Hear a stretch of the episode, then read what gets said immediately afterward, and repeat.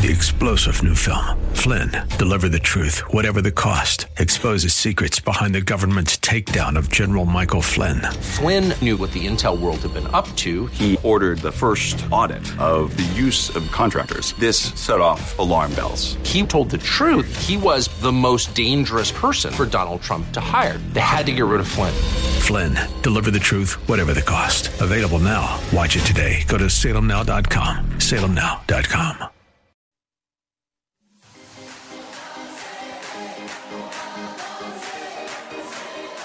Welcome to Let Us Reason, a Christian Muslim dialogue with host Al Fadi. Let Us Reason is a unique show utilizing theology, apologetics, and evangelism to reach Muslims for Christ by comparing and contrasting Christian and Muslim doctrines. And now, your host, Al Fadi.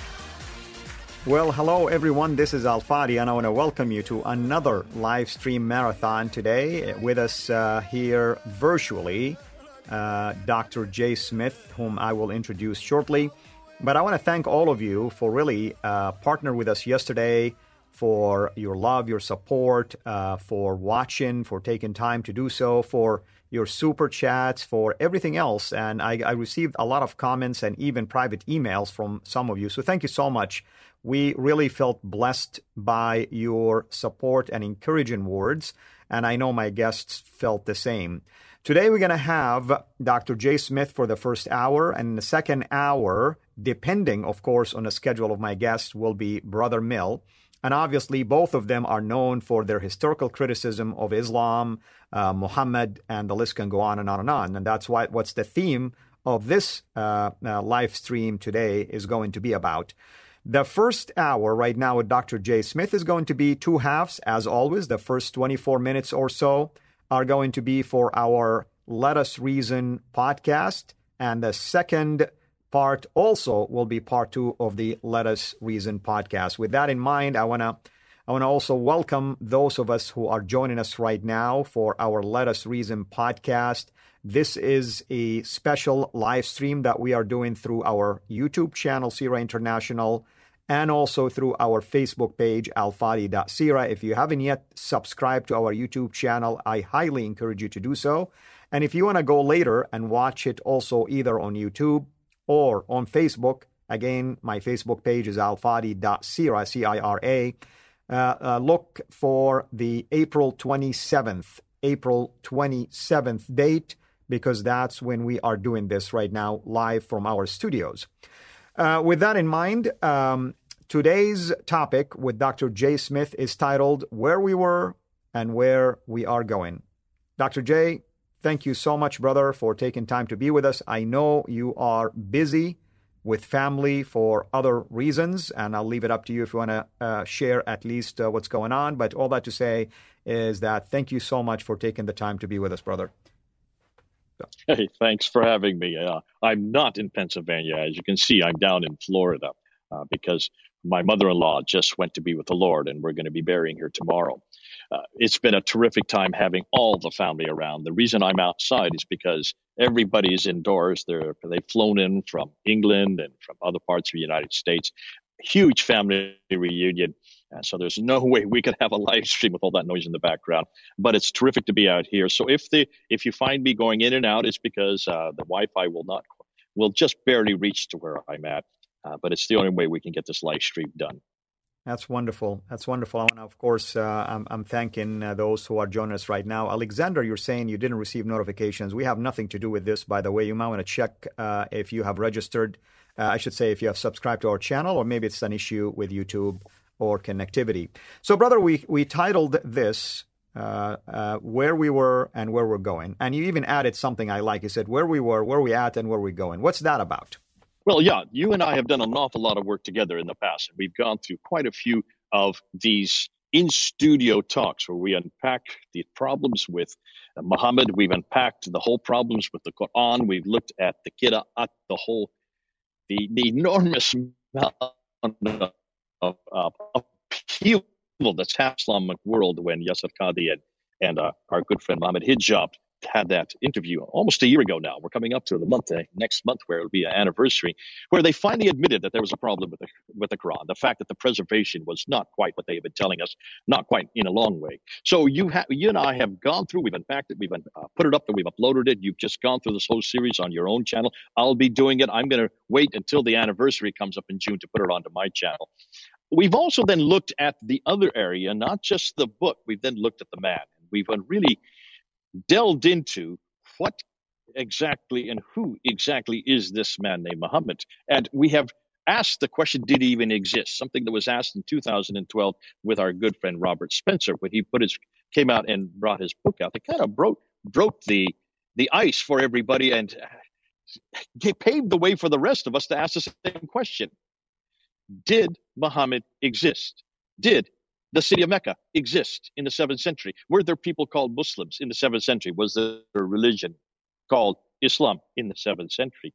All this standard Islamic narrative, as we're calling it on, SIN, great acronyms, uh, did the uh, is the standard Islamic narrative true? And of course, you and I have really done, I think, Al Fadi, we've done a great job of making it, walking it through so everybody who is watching, who's not heard this before, who are new to this, can walk with us because you're not going to get this in textbooks yet. It's too new. You're not going to get it on university campus. It's too new. You're not even going to get this on television. It's much, much too new. We're the first to really engage at this level, unpacking what we now know about what history is telling us. Now, Al Fadi, it is always, as our dictum, we've always started from this dictum that we always go where the evidence leads. Am I correct? That's correct. That's correct, brother.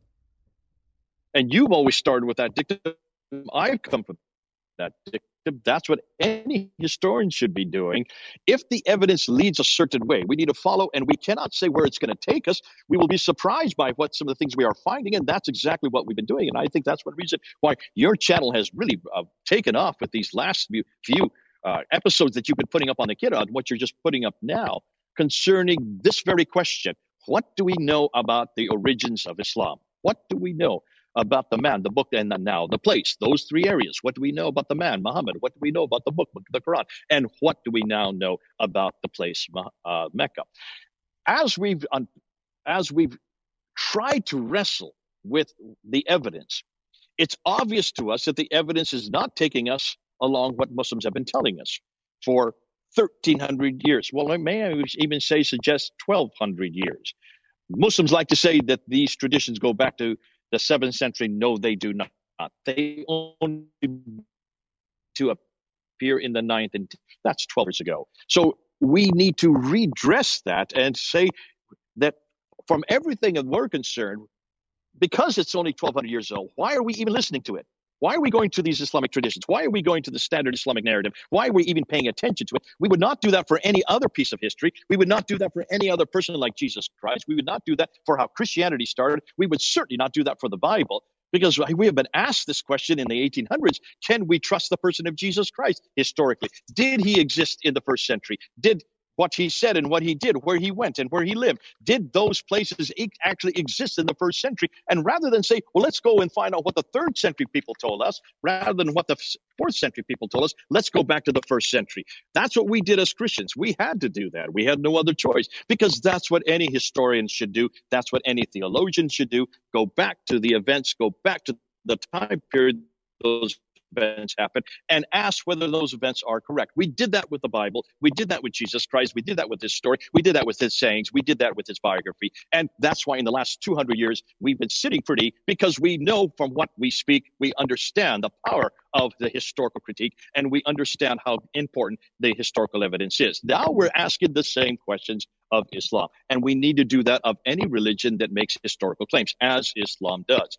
And what you and I have been doing, Al Fadi, is asking perfectly legitimate claims. These are not Islamophobic. These have nothing to do with hatred or eh, hatred of Muslims. We're not even talking about Muslims. We're talking about dates. We're talking about peoples in the past. We're talking about events. We're talking about buildings. We're talking about artifacts. We're talking about timelines. We're talking about maps. That's all we're doing. We're doing what everybody should be doing but hasn't done. The Muslims have refused to do that, so we're doing the job for them because we know how important that is as Christians. That's been done. We had to do that with our Bible and with our Lord Jesus Christ. Having done that, we're probably the best uh, place to do that with every other, including the Quran and Muhammad. Now, in the past, what you and I have done is we've asked this question well, did Muhammad exist? We want to see his name. We want to find any reference to him. And we've looked at coins, have we not, Al Fadi? Absolutely. We looked at coins, we looked at the Qibla, uh, we looked at the whether Muhammad is historical or not. I mean, there is a lot that we looked at. We looked at the rock inscriptions the coins. Those are probably the two best pieces of evidence because they don't deteriorate, they don't disintegrate. They're still with us. We can look at them, we can look at the original text. When you start looking at the Qiblas, the Qiblas, I mean, Gibson's material, the work that he did on that was, uh, I mean, it's been going on for over 25, almost 30 years now. He's been working on that more than anybody else, has gone to more mosques, studied more of Qiblas than anybody else, and certainly an awful lot better than David Dr. David King, who is his adversary in this. And we did a whole series, didn't we, on just looking at that debate between David King and uh, Dan Gibson. And in a sense, that debate underlines what we're talking about. That debate was between one man over here, David King, who has been the world authority on the Qiblas, and another man, Dan Gibson, this man has a doctorate. This man does not. This man is highfalutin, highfalutin, well known, praised, and, and, and admired all over the world. This man no one has even heard about. Yet this man only went to one mosque to do his work and spent the rest of the time reading books in libraries, whereas this man went to every mosque, over a hundred mosques, went to right to where they were situated and measured them. Didn't go to any library. He used modern modern technology to do the measurement. Now, who therefore has the better material? Who therefore has done the better job? And that's exactly what we're doing with all of these talks. We're not just looking at what the Muslims have been telling us, because that's all David King did. He just looked and, and really mimicked what he read in the 9th, 10th, and 11th century, much, much too late. And he just said, well, they know what they're talking about. No, they didn't, because they were starting in the 10th and 11th century. As we found out, that 9th and 10th, 11th century all came from further north. Rather than doing what David King did, we're doing what Gibson did. We're going back to the 7th century. We're going back to the 8th century. We're going back to the time when this all took place. We're going back to the time when this man supposedly lived, where he supposedly did uh, spoke, and what he supposedly did. And we are finding he just did not exist. Everything we now know about it is redacted back from the 9th and 10th century, redacted back to the 7th century, proving that they've got the wrong man in the wrong place doing the wrong thing at the wrong time. Now, because of we're, we're doing that, because we're starting with that premise, that presupposition, in some ways, it be, makes our job so much easier because where in the past, back when I did my first debate on this, back in 1995 with Dr. Jamal Badawi there at Cambridge University, when I brought up those 10 historical problems with Islam, the origins of Islam, I gave 10 historical problems. 26 years ago, his number, his only rebuttal is, you're arguing from silence. That's what he said.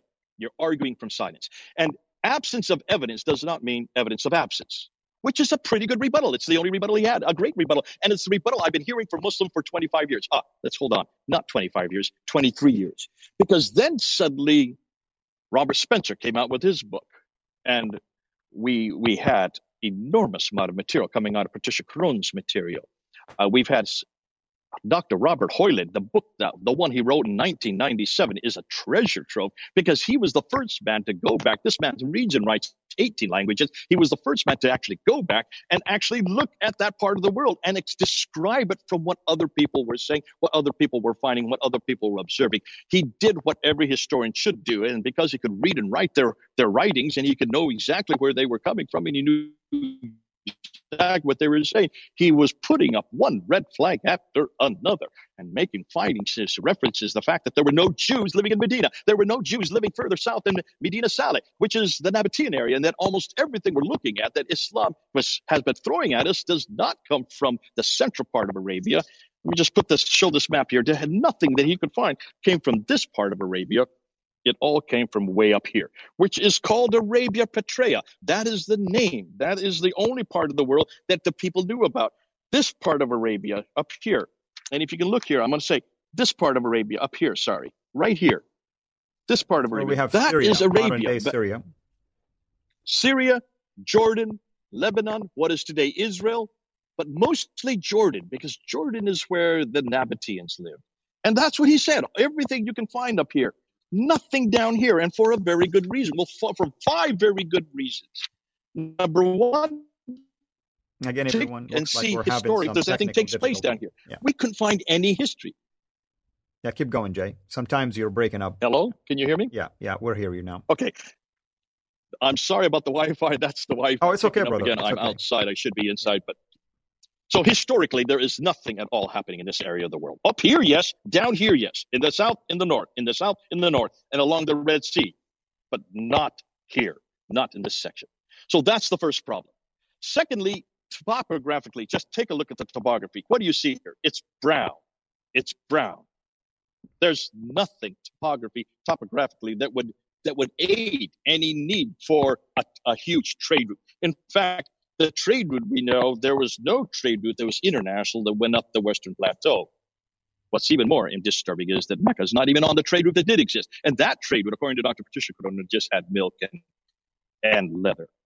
So topographically, you've got a real problem. Politically speaking, all the politics follow where the vegetation is. The vegetation's up here. This is where all the trade route is happening. Yes, it went up and down the Red Sea, but it was all up here. It used to go this direction, but because of the big battles between the Sassanids, the Persians, and the, uh, the, uh, the Byzantines up here, that shut that down, so it had to be redirected this way.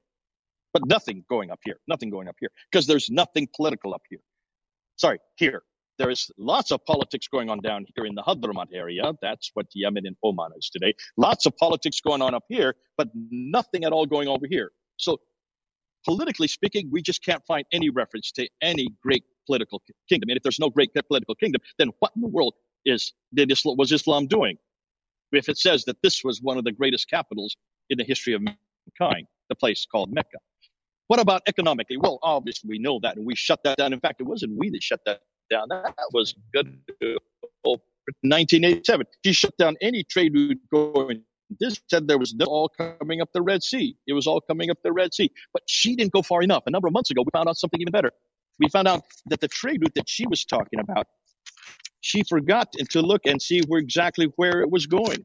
By the way, Jay, Let me just get this up here, and you can see what I'm talking about. Jay, just to let you know, we have about eight minutes left for this part, just to help time yourself, and then in part two, we'll continue, obviously.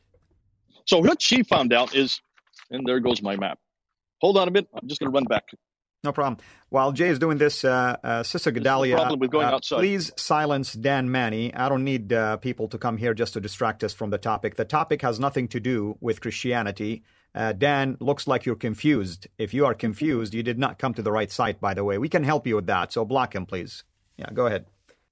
So here's what she found out, and she shut down the trade route going through by land.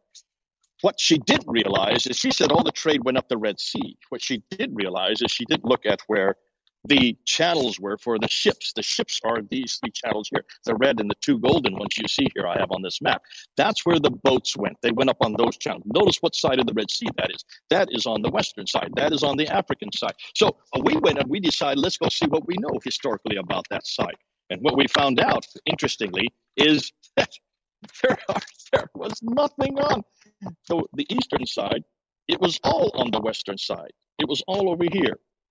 Fascinating, because I've just lost my earplug. But let's wait. Hold on, keep going because I can't find it right now. So what we noticed is that everything was going on up here. This is the western side of the Red Sea, and take a look. You have the cities of Assab, 246 BC, Adulis, 79 AD, Suakin, 170 AD, Berenice, 275 BC, Safaga, 282 BC. Hold on a minute. These are all pre Islamic. Have you noticed? All of the ports are on the western side. All of the ports in the Red Sea are on the African side. Why? Because there was water there, there was vegetation there, there was no water here. Where there's no water, there's no vegetation. Why would you even go to the eastern side? Therefore, why would you even come to Mecca? How could Mecca be the center of trade, north, south, east, and west? How could Mecca be aggrandized? Where did it get its importance from if it was not even on the trade route? All that gets debunked just in the last two months. We debunked that. Now, can you see then where, where I'm saying where we've come from? Where are we now? Well, now I'm zeroing in on Mecca much more so. And I'm going to ask you a few more questions after the break because I want to put you on the hot seat because I want to talk about your city, Jeddah. I want to talk about where you came from because I want to ask you some questions about what we now know about not just Mecca, but Jeddah. Because if if the eastern coast of what is what do you know the eastern coast of the Red Sea, which is Arabia, is not significant, then what about your city, Jeddah? And then what about the next city, Mecca? Yeah. We'll do that when we come back. Absolutely. And uh, uh, so to recap, and I want to give uh, Jay time to look for uh, the earpiece. Um, folks, uh, if you're just joining us, uh, we are doing a two part live stream. two parts because I do also my radio podcast, also called Let Us Reason. So we do the first part about 24 minutes to accommodate the radio airtime, and also the second part but and in between, uh, in between, usually we do a quick transition. But with me here, Dr. Jay Smith, and we've been talking about where we were, meaning, you know, uh, the uh, um, things that we've discovered that contradicts the Islamic traditional view. What is the Islamic traditional view for some of you? Somebody says you're you're really not so sure what we're talking about. The Islamic traditional view is this: that um, Mecca is where Islam started it from. Medina is where Muhammad migrated to after serving in Mecca for 13 years and then living in Medina for 10 years. Uh, the Quran was being revealed throughout this time. That it was collected for the first time after the death of Muhammad as a book during the reign of Abu Bakr, and then officially the second time almost 20 years after the death of Muhammad, around 652 to 654 under the reign of Uthman. And that's it. We have now a book, we have a man. And this man lived between the years of 570 AD and died in 632 AD. So he lived for about 63 years, give or take. He started a religion called Islam in 610 AD. Well, guess what, folks? What we're discovering contradicts almost every single one of these, at least traditional views. The man, it's possible that did not come from there and was also a completely different man. The book, it's obvious that was not uh, became formal book or at least standardized or canonized until a later time. The Qibla, the direction for prayer, obviously wasn't pointing to Mecca, so we have the place in there. All that to say is these new discoveries, and I, I don't want to reveal also my own studies on some of the early manuscripts, uh, reveals to us that there is something suspicious about the North. North meaning Petra, for instance, is uh, southern of Jordan in the northwest region of the Arabian Peninsula as we know it today. We have things that came from what is called Kufa and Basra, which is modern day Iraq. There are things that came from Damascus. There are things that even came beyond that region, also from the region of Persia and so on and so forth. So that's what we are dealing with, and that's why we called it Where We Were. And of course, in the second part, we're going to start talking about where we're going with some of this. By the way, this is a teaser, folks because me and Jay, in about a month and a half to two months from now, are going to be here in studio and we're going to do an entire video series on these things because we always like to update our discoveries and make sure that people are kept up to speed with everything that we are unearthing. However, I want to also emphasize something. Dr. J and myself, obviously, we never really give opinions. We share findings supported by evidence by qualified scholars and archaeologists. And we say this because there is treasures out there that many times people miss because either the academic field doesn't want to share it publicly out of fear of retaliation. You can't blame him for this. Look what happened to Yasir Qadhi, for instance, who is among the Islamic community. And because he dared to say that there are holes in the narrative, and believe me, this is the most truthful statement Yasir Qadhi ever made. There are holes in the narrative. He wasn't kidding when he said that. So that's why we're doing what we're doing because we want to be that conduit for you. We want to share these things that you're going to have a hard time finding. Guess what? We're collecting it for you in these series, giving you even references. If you look at Dr. J's slides, man, he has references galore. I mean, he'll tell you which page and which book and so on and so. So to the Muslims who are watching this, please don't attack us. Go and investigate it for yourself. That's all we're asking you. To. Is it that hard for you to go and investigate the history of what you thought it to be the truth? I grew up for most of my life as a Muslim, and guess what? I can tell you with conviction, I lived a lie for most of my life. I am so thankful I'm still alive to have the chance to accept Jesus as Lord and Savior. My father died before knowing that truth. What a real shame. If I knew that truth back then, I would have at least shared with my father the truth and maybe he would have embraced it. That's why we want to share the truth for the sake of our Muslim friends, our Muslim family. I still have family who are Muslim. Uh, brother, we have one minute left. Is there any last, uh, you know, one last thing do you want to say before we jump into part two? I don't know if you can hear me, Jay. No, actually, I can hear you fine. You did a great job. Thanks for putting it all together. And now that's going to set us up for what we're going to say next. Where are we now and where are we going? Wonderful. Okay, folks, this is the conclusion of our part one of the podcast, Let Us Reason. Thank you so much for joining us. As always, I encourage you to subscribe to Dr. J. Smith YouTube channel, which is Pfander Films, and mine also, CIRA International. We encourage you to support him and to support us as well. We're looking, by the way, for patrons all the time for myself, at least 10 per month. So we're looking for about 120 the whole year. So far, we were able to just secure about uh, 8 to 10 because we tend to lose also more, and I'm sure he does the same. So we thank you, of course, for partnering with us. This is what keeps us on the air. This is what helps us to do the things that we are doing. And hang in tight until we jump into the next part. Thank you so much. This is Al Fadi over and out. God bless. Three star general Michael J. Flynn, head of the Pentagon Intelligence Agency, knew all the government's dirty secrets. He was one of the most respected generals in the military. Flynn knew what the intel world had been up to, he understood its funding. He ordered the first audit of the use of contractors. This set off alarm bells. The explosive new documentary, Flynn, Deliver the Truth, Whatever the Cost, and covers the facts behind this scandal. Flynn told the truth. He was the most dangerous person for Donald Trump to hire. I find out the worst enemy that I'm going to face in my life is right here in America. They took my assessment and they wanted me to change it. And I was like, I'm not changing it. They had to get rid of Flynn with in depth interviews, archival footage, and never before seen personal records of the man behind the headlines. I just felt like I was drowning. Flynn, deliver the truth, whatever the cost. Available now. Watch it today. Go to salemnow.com. Salemnow.com.